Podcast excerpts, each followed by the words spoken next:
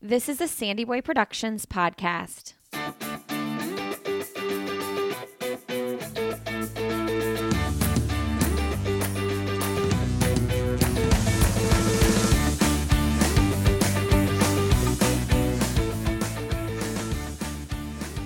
Hey, everybody, welcome to I'll Have Another podcast with Lindsey Hein.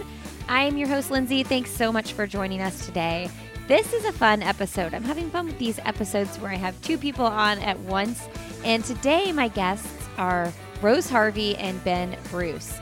Okay, so Rose Harvey burst onto the scene and the professional running scene very, very recently. She actually took up running during the pandemic and discovered a hidden talent.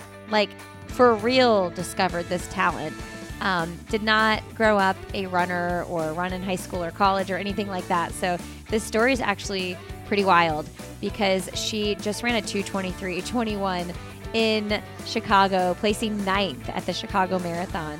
She was working full time as a finance lawyer and is now running professionally, supported by Puma. Rose is from the UK, and um, she also hosts half of the podcast, Five Miles Easy. So go check that out. Uh, I do want to mention that Rose was on the Relay podcast. So when I was preparing for this interview, it was really fun to listen to her episode on Relay where she talked to a few of my co hosts over there.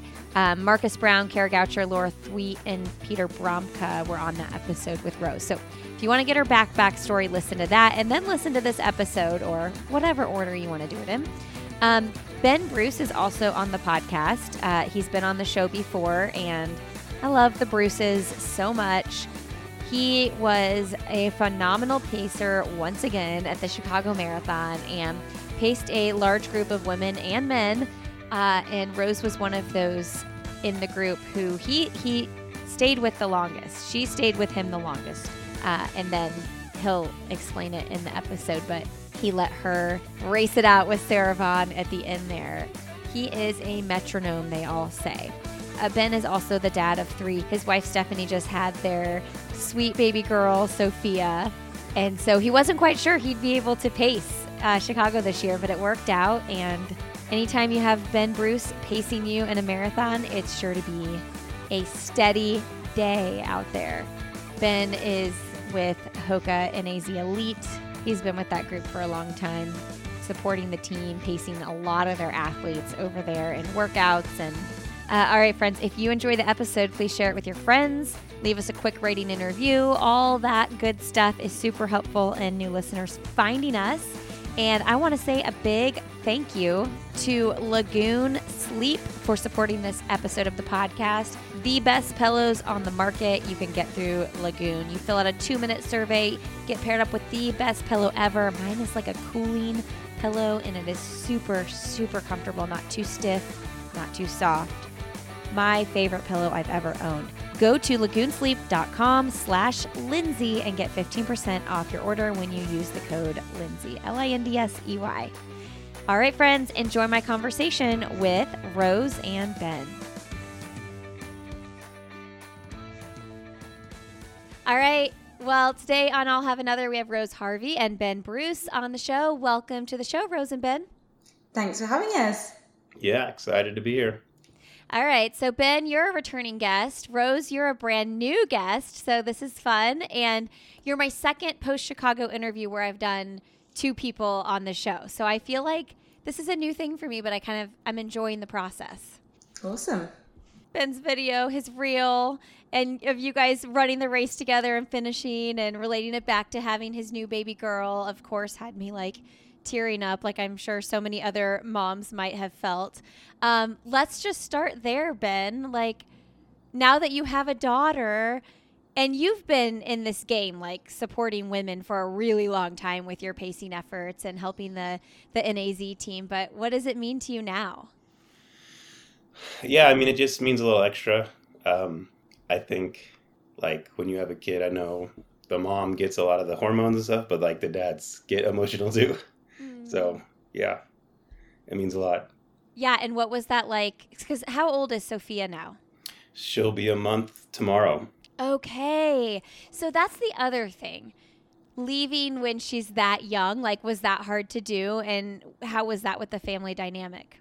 Yeah, it was tough because I I would say in like July or so, I would be like, "There's no way I'm going to be pacing Chicago because Steph's due date was uh, September 28th, and it was. Um, I remember doing a workout uh, with Kellyn probably about five weeks before Chicago, and I got back in my car and I had a message from my agent Josh who was saying like, "Could you pay Chicago this year?" And I was like, "Yeah, I mean, I've I've been doing workouts. Like I'm always doing workouts with the women of NAZ Elite. So um, the fitness wise, I was like, yeah, I haven't been doing as much running as I would like, just because Steph was still very pregnant. So you're kind of taking care of the boys, but also trying to take care of Steph.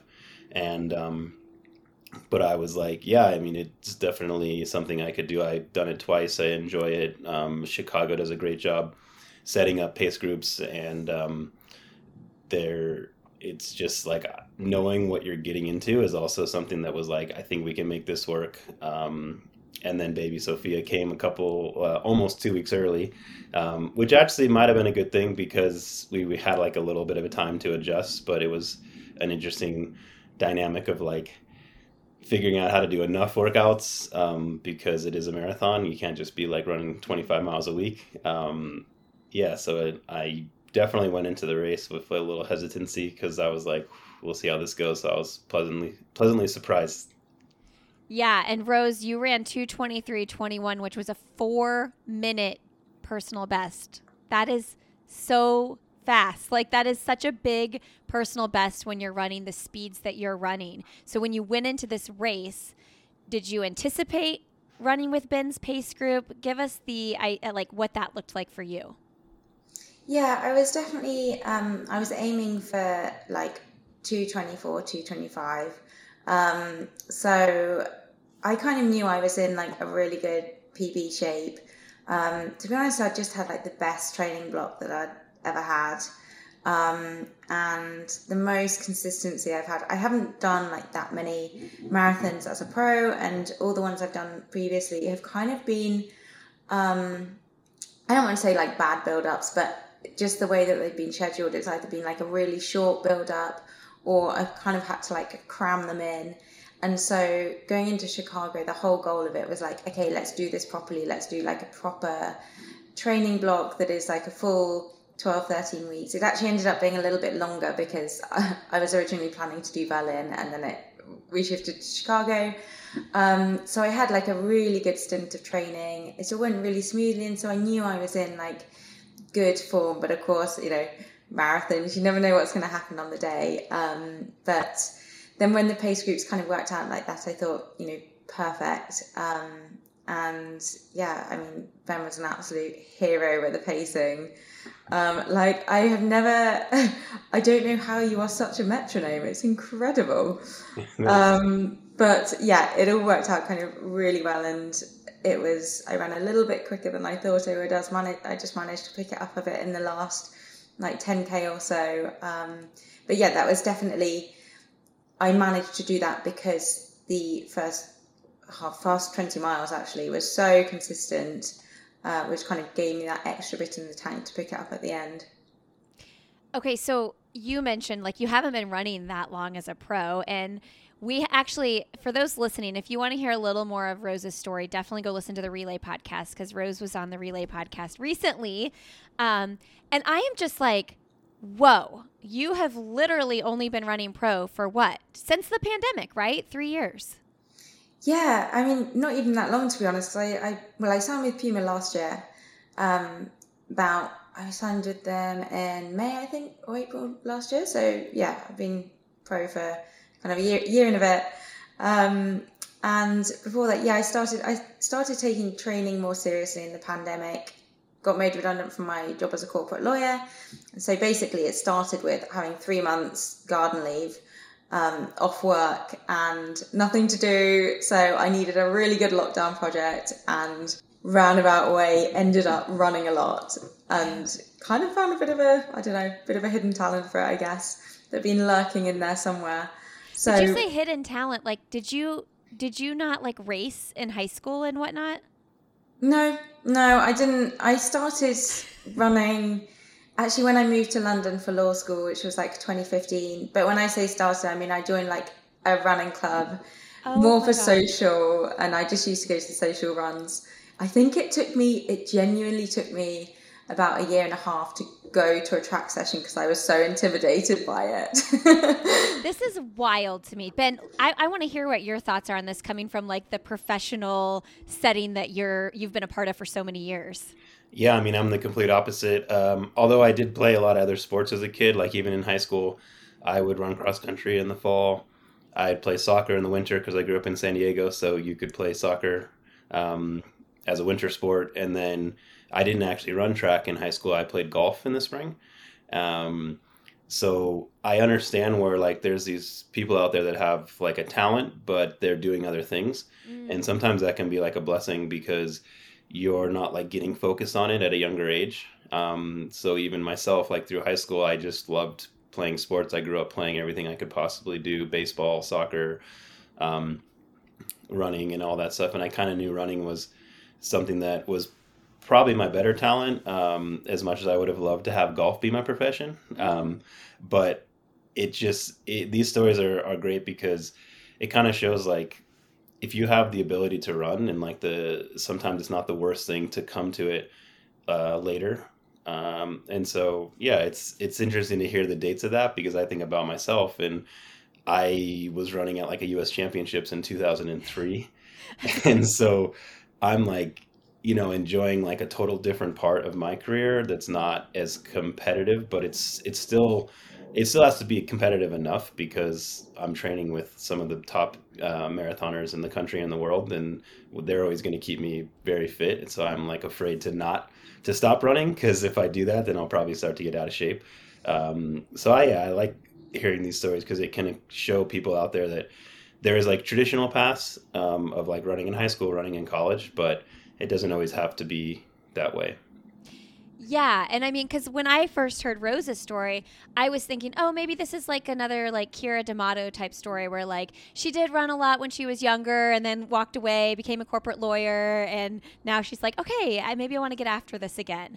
But this is like really unlike any story I think I've ever heard because we we also have heard the story of like the people who played um, soccer in college, right? And then like right out of college, like a Grayson Murphy played soccer in college and then you know starts running more like at that younger age. But are you 30?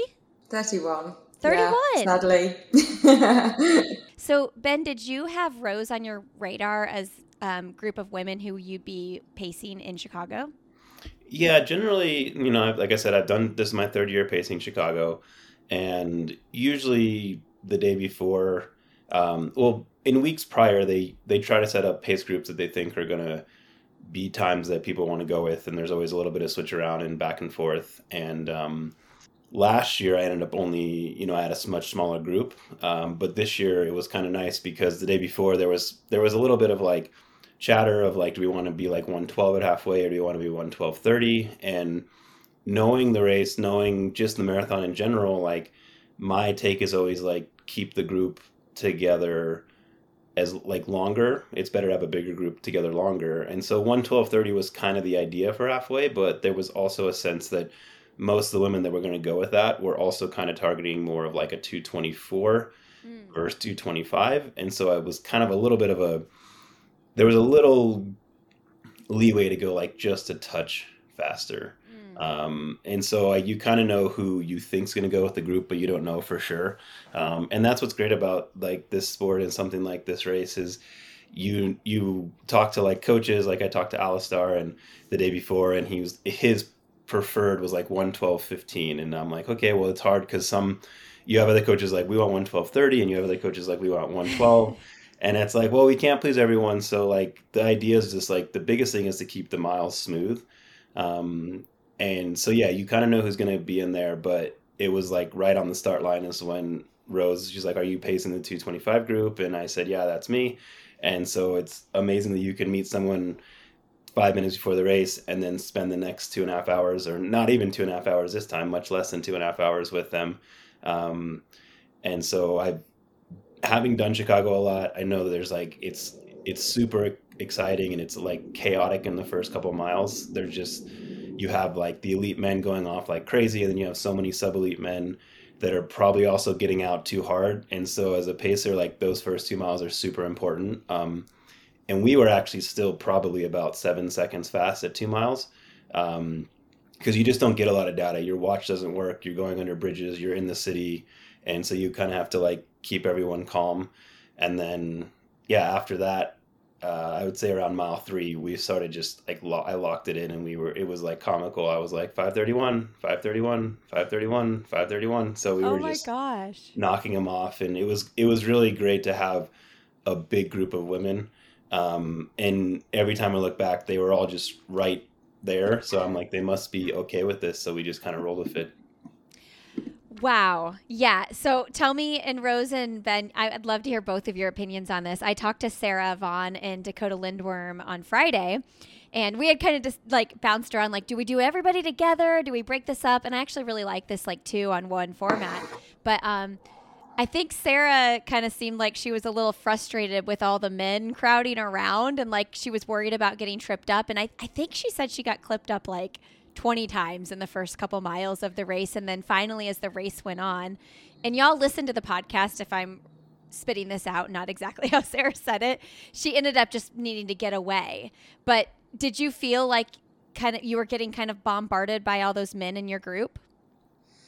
Um, uh, there was, to be honest, there was only one guy who was really, he just kept running like so close to me and he was clipping me and elbowing me the whole time.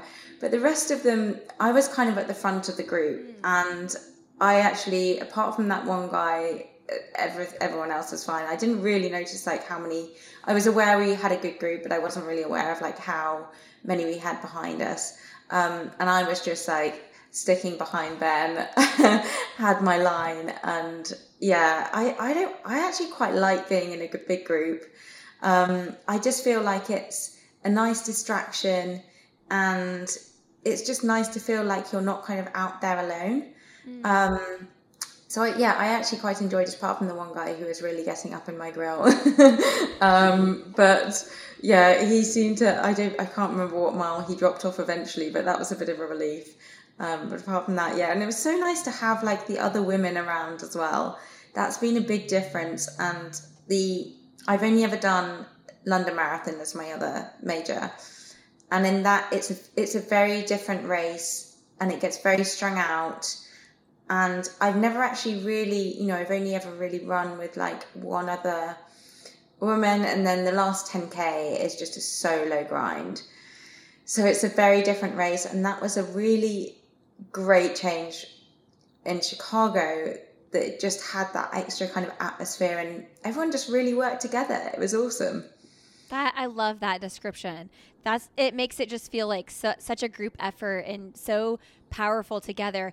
And I will say too, not to discredit these men are working really really hard too. You guys are r- running so fast. Um, but Ben, your job is like to pace these women who are like trying to podium at this race. So, what is that like as the pacer?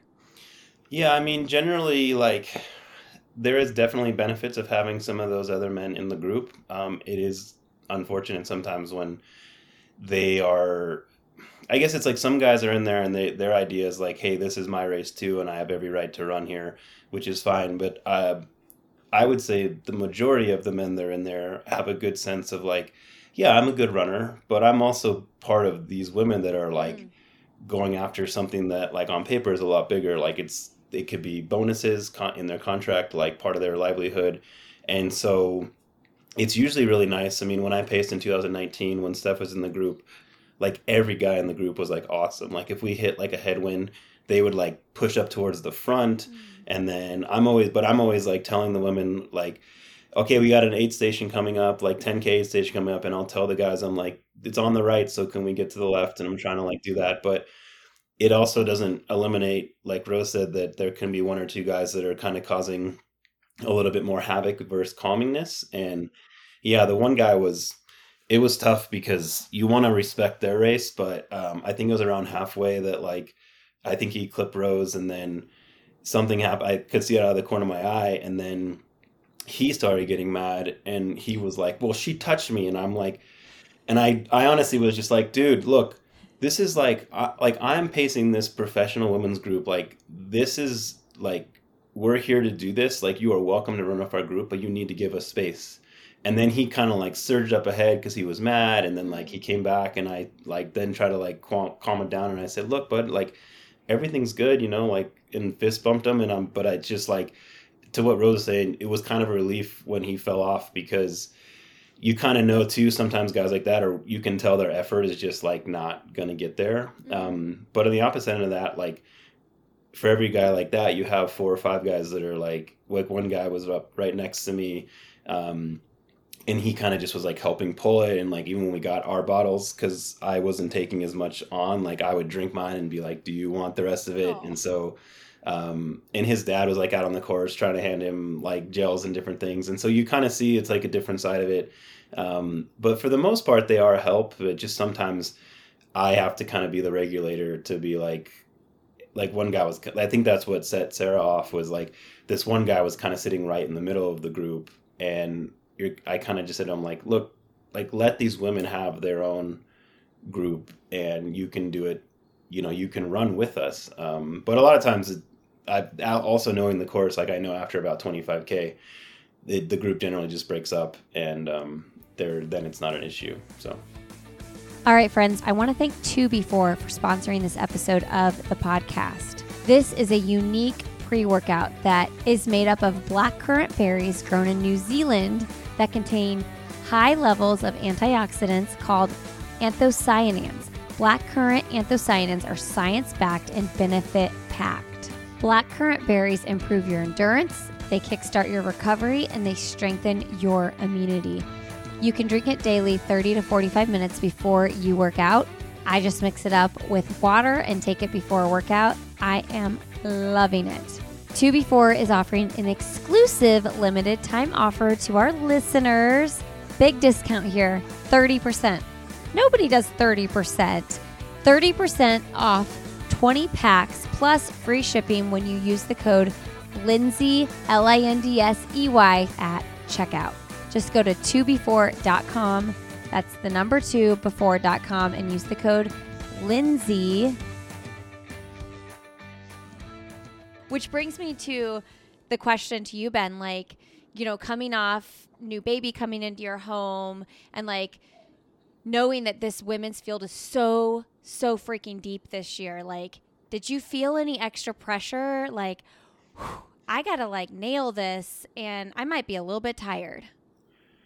Yeah, I mean, there's, I don't think like, I always put some pressure on myself when I pace because um, having done it a lot, like, I, I sometimes like see, other pacers go into a pace job and they they kind of take it like nonchalantly. They're like oh it's just pacing and i'll be fine. But i always approach it as if i'm running my own race. Mm. and because that's the only way to get in the right headspace to go through everything as if like i'm running a marathon today and i need to be on my game.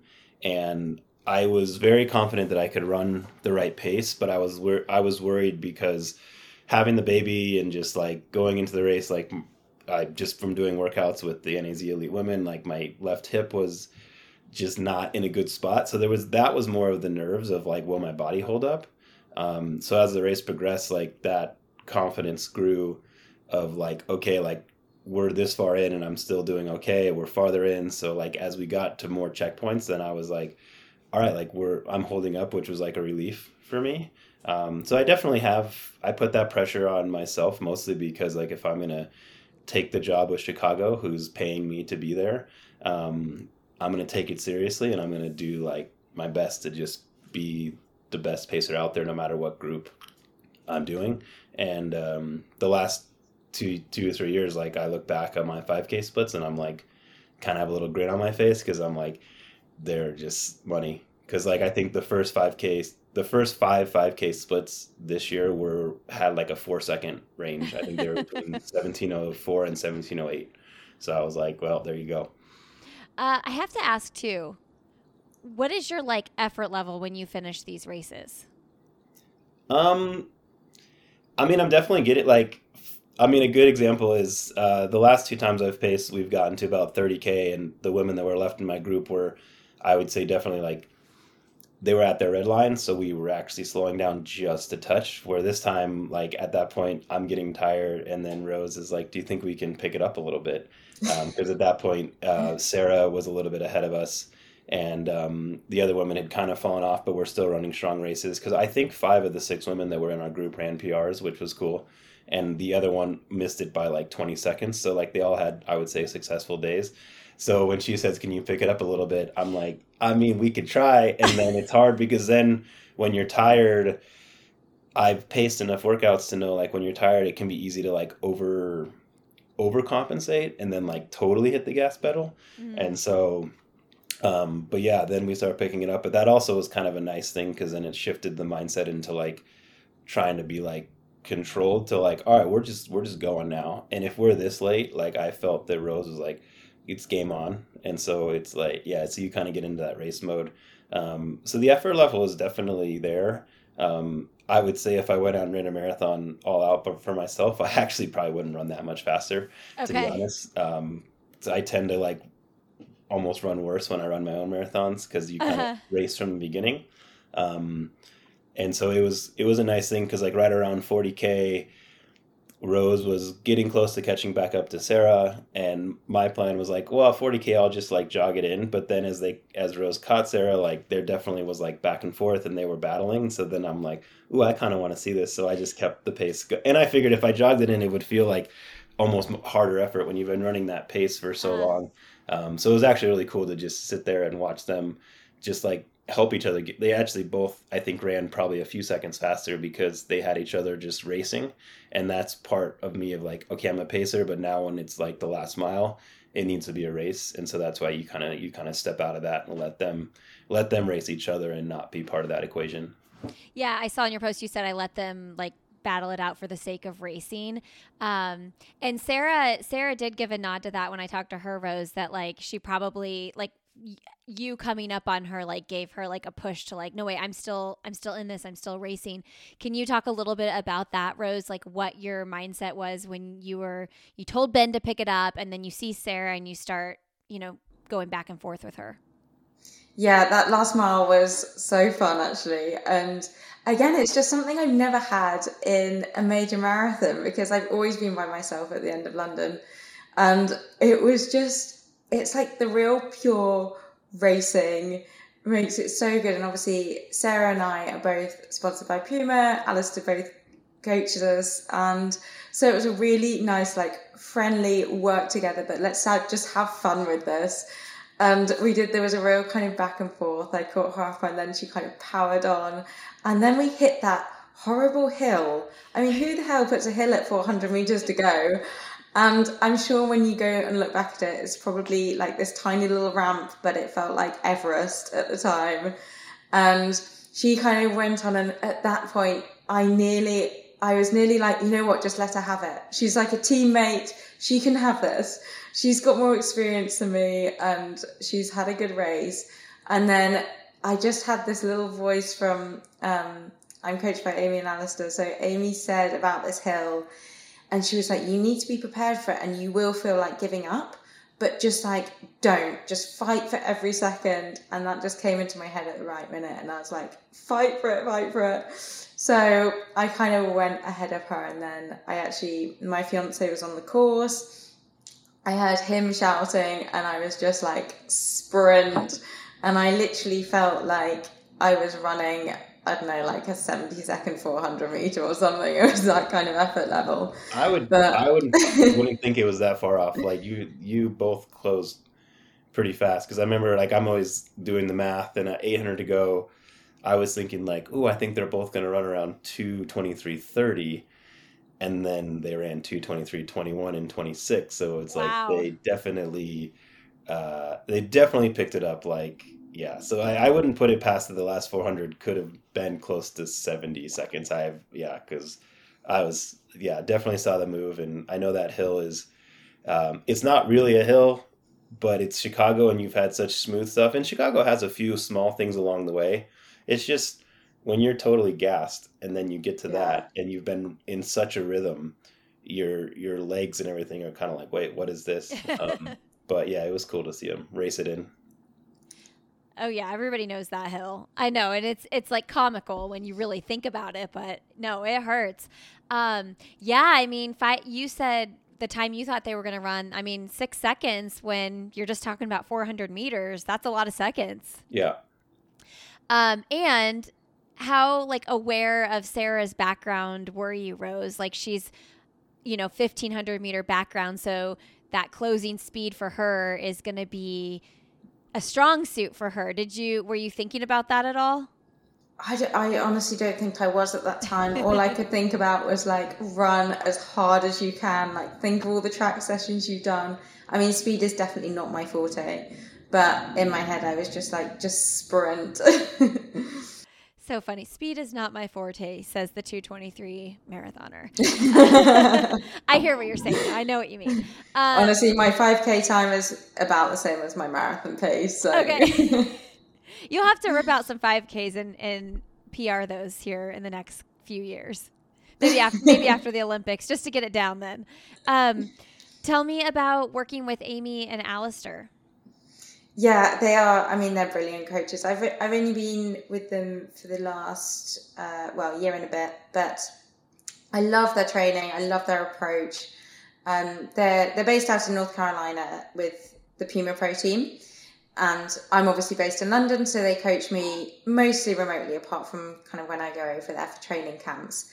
But they're just so knowledgeable, and it's I guess having both of their experience um, and Amy having, you know, been an incredible marathoner herself and as a woman kind of competed at, at the level and, you know, a lot more than I have done is is so valuable and it just allows me to kind of really trust their training and their process and everything they say and that helped me so much going into Chicago. Um, you know, there are times when like I when you think about running that pace of 26.2, it's like sounds so scary. But the kind of overwhelming thought I had going in was like, if they believe I can do it, then I've got to believe I can do it because they know what they're talking about way more than I do. And yeah, I've just got to trust the process. So that gave me a huge, a huge amount of confidence going in, just being just being able to really trust in the training that I've done with them they really prepared me for that last 10k and so much of my training is is focused towards the back end of the race and just being able to hold it together and hopefully pick it up at the end. And you know that has really been the focus for this block. So again that just yeah that really helped me going into it having the confidence that i should be able to pick it up at the end. Um, and i think that yeah that definitely i got to mile 20 and i was like right this is what i've trained for this last 10k so that was really good to actually be able to put that into practice and kind of show what I've been doing in training. Um, I was thinking about, you know, on Relay podcast, you had mentioned talking to your sports psych about thinking about how you feel when it hurts really bad. And then that you said, like, it doesn't really matter how I feel. I'm going to, like, not think about that. Did you practice that in Chicago? Definitely. Yeah, I did. And actually, funnily enough, it was mostly at the start. Weirdly, the only I felt great for most of the race, but the first couple of miles, I think it was because we didn't actually have that much time before the race to warm up. And I wasn't really anticipating that. So I only did like a 12 minute jog at the start and it was cold on the start line. Um, I've trained through summer, so I've been so used to kind of the warm temperatures. And obviously, I knew it was going to be cold, but it kind of took my body by surprise a bit. And then those first couple of miles in Chicago, there's so much going on. You know, you've got the crowds, you've got the mass behind you, you kind of go under a bridge, and it's all quite like a bit of sensory overload. And those first couple of miles felt hard. And I was like, oh, this shouldn't, you know, expect to feel like so great at the start. Mm-hmm. And so that was a really early test of my of my sports psych sessions of like, don't think about it you know, you've committed to this pace and you're going with it. Just, you could feel completely different in like two, three miles' time. So just stop thinking about how you're feeling. And I actually just really focused on the crowds and the atmosphere. And I was like, this is awesome. You know, the crowd, everyone's out, all the cheering. Made sure I looked at all the signs that were being held up and that really distracted me from it. And then I kind of forgot forgot about it completely. So that was a that was a great tactic that um, it definitely was employed at the start. But and then to be honest, from there I felt pretty good throughout. I'm curious, Ben, as a pacer in these situations, like you know, the pacers that are pacing even as fast as like the three hour group, I think that a lot of their mission is like lighten this crowd up a little bit, like re- help everybody get relaxed and calm in the moment. They're talking a lot more than than you would talk in a race, and probably the three hour guy's not talking as much, but like as the times get slower, those pacers are just chatting it up, trying to keep everybody calm. What do you do to keep this front pack group calm? Yeah, I just try to bring, I guess, a calming energy myself, uh, which I think can be done without talking. Um, I could definitely talk more throughout, but I am also like, I know that some people love that and some people don't, and so I err on the side of less. Um, like if I'm pacing Kellyn on a workout, I know you can do a you could be out there for an hour for her and say not a word, and she's totally fine with it. I can um, see that. But there are some of the younger women on our team that they love to have like someone on a bike next to them, just like uh-huh. saying positive things throughout the workout. Um, so knowing how Chicago is and what Rose is saying that uh, those first few miles just are like yeah, it's like for how great the course is, the first few miles. I mean, it's cool. You're through the city, you're going through a lot of cool places, but it's the crowd is loud and they're overly loud because they're excited to see people. And in a marathon, like you have to like be dead to that.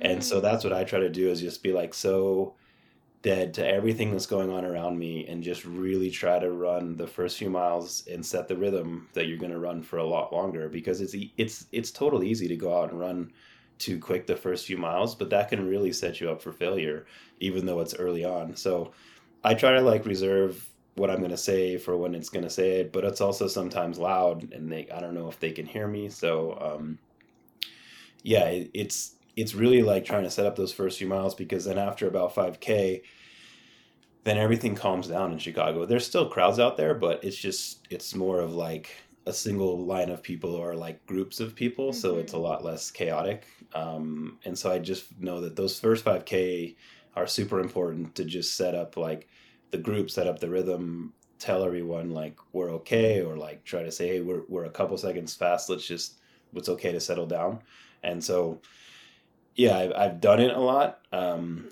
and so that that helps but yeah i just have to bring the, the calmness to them i think physically even without saying stuff um, to just like they're seeing people like come past us or you know people that started 10 rows back they think they're going to run 218 so they're they're sprinting past us and it's like all that stuff that they're doing is wasted energy.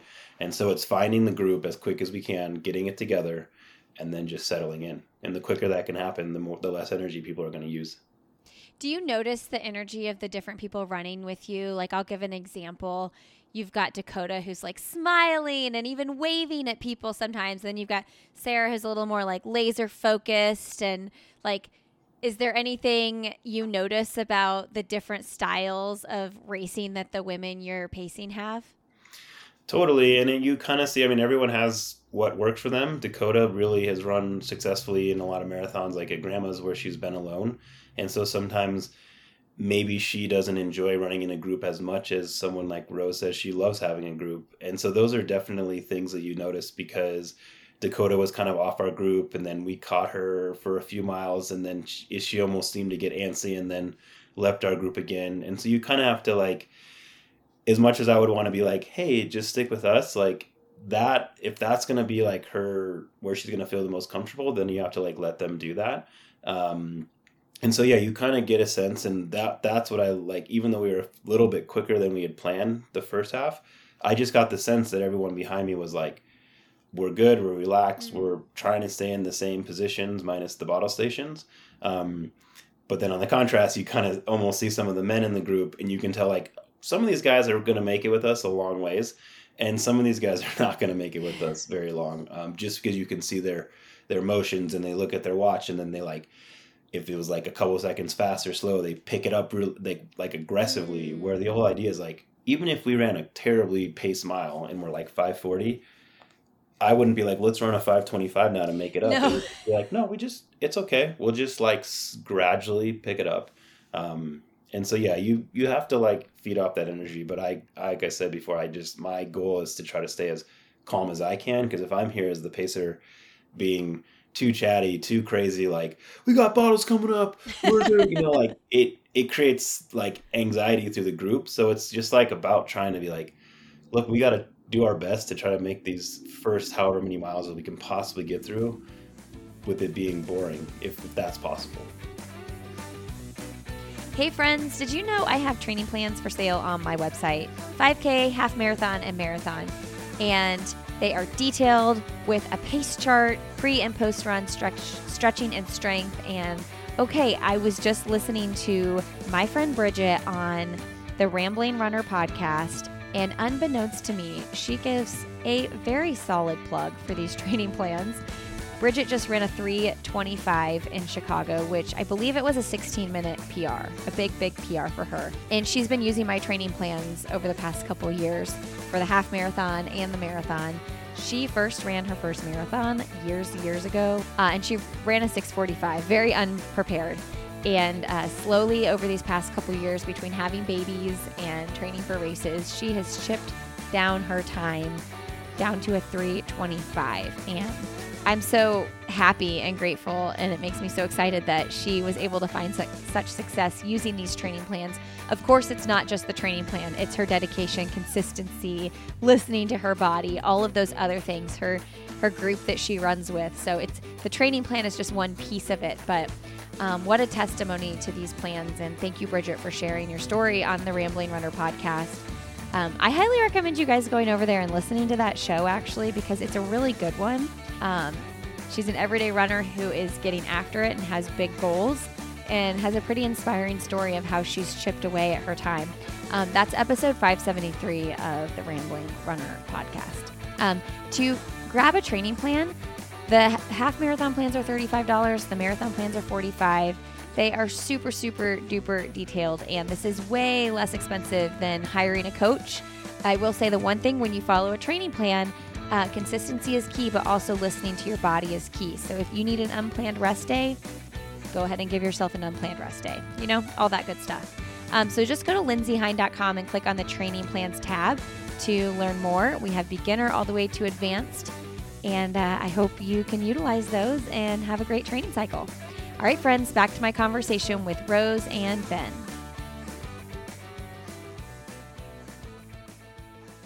Rose, at what point in the race were you like, I mean, you obviously knew you were in PR shape. You said that. Like, you were ready to PR by a lot. Um, but at what point were you like, wow, this is going to be a day? I think it was, it was probably about mile 20 when I got into, maybe a little bit before, but I was always, you know, I, I was kind of cautious to feel like that because even at kind of mile 16, 17, it was just it was going past so quickly and it felt so easy and I was like, I think I've got this, but it's dangerous to think that at kind of mile 16, 17, because 10 miles is still a long way to go. And I had such strict instructions from Alistair. He was like, do not go before mile 20. You can blow up badly if you go before. And it was hard when I saw um, Sara and Tristan go off in front and I was like, I nearly, I so nearly went with them, and I was just like, no, Alistair will literally kill me. Don't do it.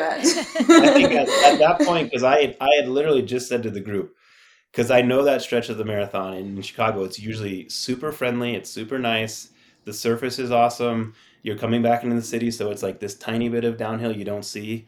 And I just said, like, these miles are easy. Let's let them be easy. And like mm. 10 seconds later, Sara and Tristan go off the front of us and they run like 524 while we run like a 529 and then i even said to rose i'm like just let them go because the same thought. I was like we're at mile 16 we're not at mile 21 miles. like yeah. it's a big difference. Like so it's easy to feel good at that point and go and you can pay the price. And luckily at least you know tristan still ran a pr and sara still ran great. But like part of me was like oh i really hope that they're not overdoing it. Overdoing so. it yeah yeah, it's so hard to be patient in that moment because you're like, yes, it's still 10 miles, but I have already ran 16 and I do feel good. Like, how did you trust yourself to be patient? Because I think, you know, not only novice runners would think this, like, I could buy some time here. Mm. And honestly, I, I think this is kind of almost where my ex- inexperience is good because I don't think I know better. Like, and I'm not saying that, you know, Sara and Tristan do, but I know I don't know what I'm doing. So basically, my only option is to listen to my instructions and do as I'm told. And yeah, as I said, Alistair told me so many times like you've got to be patient and he was like you will feel like you're going to feel good and you're going to want to go off but don't do it like do not go off before mile 20 and so i yeah I, to be honest i didn't even question it even though i did feel like at that time i was you know i was really had that itch to go after them and i was like i uh, Sara and I had kind of talked before. We knew we were going for the same time, and so of course that thought creeps into your head. It's like Sara's doing that, I should do it too. But I think the other thing was I just knew that, you know, if I could stick with Ben, he was so on pace, doing an incredible job. And actually, if I could save energy by just sticking at that pace. And there was the other big thing was there was no big group for them to go to. Mm. So they did I, I watched them go and they kind of ended up a bit in no man's land mm. and they weren't really they were running together for a bit and then Tristan dra- dropped off a little bit. So they were kind of running a bit of a solo race at that time. And I was like, I don't, I don't think that's a good idea for me. You know, I'm in such a good place here. Um, we were on 224 pace, which was, you know, my, my best case day at the time. That was my like top end goal. So I think all of those things, I was just like, I need to stay patient, do as I'm told, and I've still got, you know, you still got like, if you get to mile 20, you've still got six miles where you can really pick it up. And I just had to, I guess, trust I could do that. And I think having, you know, being, being at the faster end of my goal really helped as well. Because I was like, I know, you know, if I can just stick at this, I'll have a good day. Yeah. I feel like, you know, in uh, marathoning, and I don't know if pros feel this way as well, but I think a lot of us are scared like when am I if I'm going to blow up, when's it going to happen? Or when is this going to get so hard that it is going to take every mental piece of energy to will myself to keep going forward faster and faster. And so when in the race were you like maybe that's not going to happen? I mean, was it until you got to the hill? I think at about I'll say this. About... I know. At it was like mile 23. okay. Because we passed Dakota and we were we had already been running faster than we've been running. And and then Rose is like coming up next to me and part of me is like similar to what Alistair was telling her like she was at 23 being aggressive. I'm like, well, we still have three plus miles left. So that's to me when I was like, oh, it's like game time. Like at yeah. this point, she if she's coming up next to me now, it's one thing if someone comes up to you three miles into the race, but when you when she comes up to me three miles to go, I'm thinking like she is just fully ready to ready to rock. And so at that point, I'm like, I don't think there's a pace that's too fast that I could run unless I feel her falling off. So it was kind of like that was like the second twist of the gears from like 20 to 23 we picked it up some and then at 23 we started picking it up even more and i don't know if i don't know if she was looking for the time or she just saw like there was a lot of people up ahead of the road that we were starting to catch um, so that that was my take. I don't know if Rose thinks differently. Yeah, no, I think I think it was exactly that, and just seeing people kind of coming back to you gives gives you a big boost. Not just the women, but the men as well. We've passed quite a few, and just being able to pass each person kind of makes you feel a little bit stronger and able to push on. So ninth place, which is which is so wild you know, I talked to Sara about this because last year she placed seventh and ran 226. I mean, that's just like a testament to how crazy fast the field was. Also, it was a cooler day this year than last year. Um, how does this make you feel? Does this put you fifth all time Brit in uh, marathon time, right? Yeah, it's it is insane. I mean, I think like top 10 in a major, I was so happy with that. It was such a deep field. And yeah, I'm sure, you know, you can always say if the field isn't as good, you can come higher up, but then you get to compete in this amazing field. So I think that in itself is, you know, I would almost rather like compete in a really good field and come a little further down. Um, but yeah, I was I was super happy with ninth. To be honest, it was more than I went into it. I think I was like 15th or something. So um, yeah, it was it was a great result for me.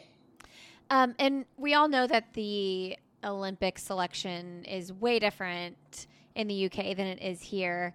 And you're still so new to the the marathon. Like, what does that look like? What does that process feel like for you now that you've run this time and your name is in the hat? Or is that how you say it? Your name's in the hat? Your hat's in the ring? Yeah. Either. Either's good.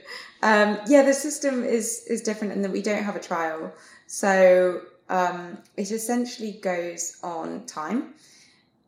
Any time within the window um, counts, and at the end of the window, which I think is like March time, um, it's top three. Unless I mean, unless you get a the unlikely situation that someone has pretty much the same time. Um, so I mean, it's obviously I'm I'm 223 puts me in a in a good place. It's well ahead of the standard, but a lot of people are going for marathon, and it's it's such a it's a really exciting time for British marathon runners. The times are just getting so quick, um, and I feel like over the last like year, there's been a kind of real uptake in um, in the times, and they have just got a lot quicker. So anything can happen. It's definitely not a slam dunk, mm. but I'm super happy that you know I've should have a, at least a seat in the table. Um, I might have to do another marathon this spring if I need to run quicker, but I've still got time to do that. So, and it was always, you know, it was always an option that I thought might might have to happen. Um, but I think we'll just kind of see where we're at at the end of the year and go from there. But yeah, I mean, obviously, I'm very happy to get well under the standard and just now it's a case of just hoping no one else runs quicker. I know. I have to wonder, like, are are the the women who've been in this for years, like, where'd she come from? What? Here's another one that we have to be concerned about making the team when they're trying to make the team as well. Because you, I mean, really, I'd say you came out of the blue, right? Yeah, I definitely. Well, I mean, the last Olympics, I didn't even couldn't even get into the trials, so it has been a, a bit of a whirlwind journey.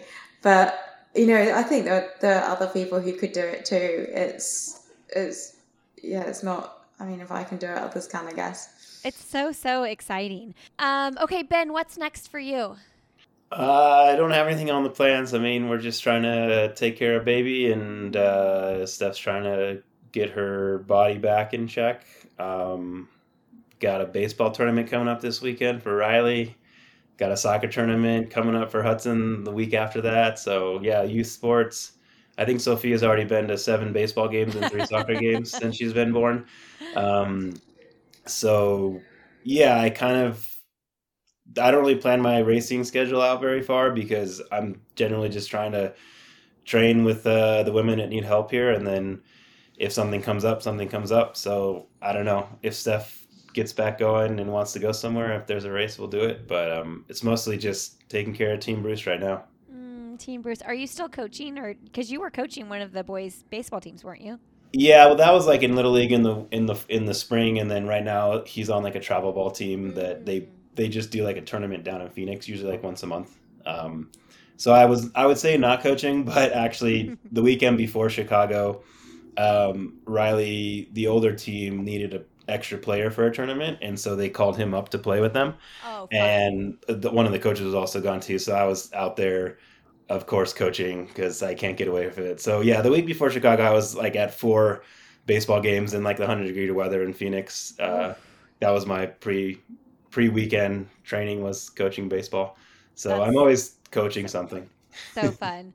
I um I coached my little two. I'm I'm lucky because their birthdays are close enough or they're close enough in age that they could be on the same team. And uh-huh. if you can if you can like kill two birds with one stone there and, and have them both on the same team, it's amazing. But I coached their soccer as like five and six year olds. Um, and then my older son is 11 now, and my father in law said something to my husband about coaching his team. And we're like, oh, no, no, that's way beyond our knowledge at this point. Like the five and six year olds, we can do.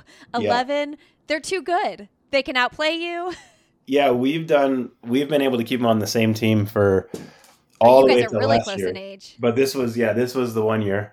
This is us. Oh, so cute. Us. This is a, but but yeah, this last baseball season because Hudson was not league age, he could not play in the league Riley was in. So it was the first time we had to do two teams, and then it's probably going to be similar next year. So we've started to branch out, but we kept him on as long as we could. So. Oh yeah, I mean it's huge. It's a game changer Yeah. for sure. Yeah, your boys are so close in age. We're mine are 21 months apart, so it was close. Like I didn't think that they'd be able to be on the same team, but I think it's just when they're that young, they spread that age out a little Well, bit. Well, we've had Hudson like for soccer, like play up a year so he can play on Riley's team. We've done yeah, that, so. yeah. which is good that he's, which is also funny because he's already already small, and then he's Uh-huh. out there playing a year up, and he looks tiny, but he plays really aggressive, and so the kids are like, okay, this guy's going to take it to us.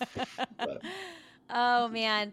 Um, all right. Well, Rose, I always end the podcast with this question, and Ben's answered it before, but maybe he can answer it again because I it's been a while since we did the one-on-one podcast. Which, by the way, Ben, when I did my one-on-one podcast with you, you know who the most super fan of the show was, right? no, my mom. Your mom. Oh, Yeah. Yeah. Yeah, she's a sneaky one on social media because like some of her accounts they look like fake accounts because she never put a profile had picture like up. egg. So I try to like when I'm home, I'm like, Mom, you got to put some profile picture up. Like people are gonna think you're just like trolling people. She's like, What's trolling? So, but yeah, she's a super fan. She's a secret fan for sure. Well, anytime I interview someone though, and I see a account like that, and it's got the same last name, I'm like, that's a mom or an Yeah. aunt or Yep. like. um, okay, Rose, what's something professionally or personally you'd like to do that you haven't done yet? Oh, oh my gosh, the list is so long. Um, a really big one on my bucket list is like some of the crazy ultras. And this is Oh. probably one for like the post marathon career, realistically, but like comrades, OCC. I love the mountains. I mean, I'm terrible at trail running. I cannot run downhill for anything, but it would just be incredible to do those. So that's definitely been on my bucket list for a while, like even before I started running properly. I mean, comrades, I feel like a fast marathoner, like you're just like the right recipe for that race, right? Mm, given how hard I found that little hill at 400 meters, I think I might need to work on my hill tactics. If you're gonna pick between comrades or OCC, you got to go comrades because that OCC race out in Chamonix is crazy technical and super steep downhill. So might not be up your alley. I think I'll be Comrades going for completing rather than competing. I mean, comrades is it's just a hilly long race. Like I would, I mean, I run Big Sur Marathon a couple times, and I would assume it would be like running a race like that, but just about twice the distance. Twice the distance. Yeah.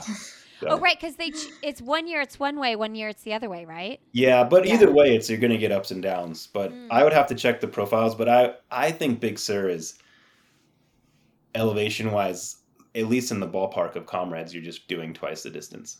So. Mm. Um, has your answer changed? I don't remember what your answer was three years ago. And I don't either. I. I feel like it might have been something similar than that, and I haven't done on those um, because yeah, comrades. Because I'm similar. Like I like running trails, but to be honest, on like super technical downhills, it's tough. And I've done some trail racing in my days, but I looking at those races compared to what I know is out there, they're definitely um, not as hard. But um, I mean, professionally or personally, like at this point, a lot of that also changes away from running and just like goes into like my kids. So I, I feel like there's a lot of things I could see. Like part of me, I guess, would be like personally is like getting out of the running world sometimes um, and doing something like that. So maybe that's like I've always loved a lot of different sports, but only I've known running the best. But um, maybe that's like as my kids get older, being like their high school coach in a different sport. Mm. But well, that'll be remain to see. pick up pick up pickleball or some other random. Well, I played pickleball once or twice, but okay, it's, it's fun, fun. isn't it? it's fun. I was like always against it, but we were back in Florida at a, uh, last year to friends and and I had Riley with me and we were playing it. I'm like, yeah, it's a fun game, but It's I'll so probably wait on that one. I don't. The And- time is not there. I know. Well, and though, what is really fun is when your kids get big enough that like they can competitively play it with you. You know, Oh, like yeah. my son, like he can legitimately beat me, and I'm, but we're like evenly matched still, so it's like super fun. Yeah, my kids aren't there with me yet, but maybe that's because I'm too get good. there. Yeah, I'm saying that you can ask Steph. Steph's competitive, and that was part of our our fights when we were first dating. Is because she was very competitive, and she didn't like that I could beat her at random games like that. So- I love it. Uh, yeah. All right. Well, Rose and Ben, thanks so much for coming on the podcast. This was so fun to hear, you know, the race experience and just see this banter. It was awesome. Thanks so much for having us. It's been yeah, it's been awesome being on. Yeah, I guess I'll just have to keep pace in Chicago. That's the only way I get on here. well, if you want to do a spring marathon, I'm in the yeah. market for paces. yeah, well, whatever one you, you do, just put my name in the hat. I'm not, you know, even if it's in Europe, maybe we'll get the kids' passports renewed and head on out there. Oh, that would be awesome. Thanks so much for being here, friends. Thank you, Rose and Ben, for coming on the podcast. Always, always a joy to talk to both of you. Rose Harvey on Instagram, roseharvey.run. Definitely go follow her, support her. Um, ben Bruce on Instagram, BB Jammin 15, BB J A M I N 15. And of course, you can follow me. I'm Lindsey Hein 626. I'd love to connect with you over there. Uh, you can also find me on threads, all that good stuff, um, and learn more about this podcast and all the shows in our network at sandyboyproductions.com. All right, friends, we'll see you next week.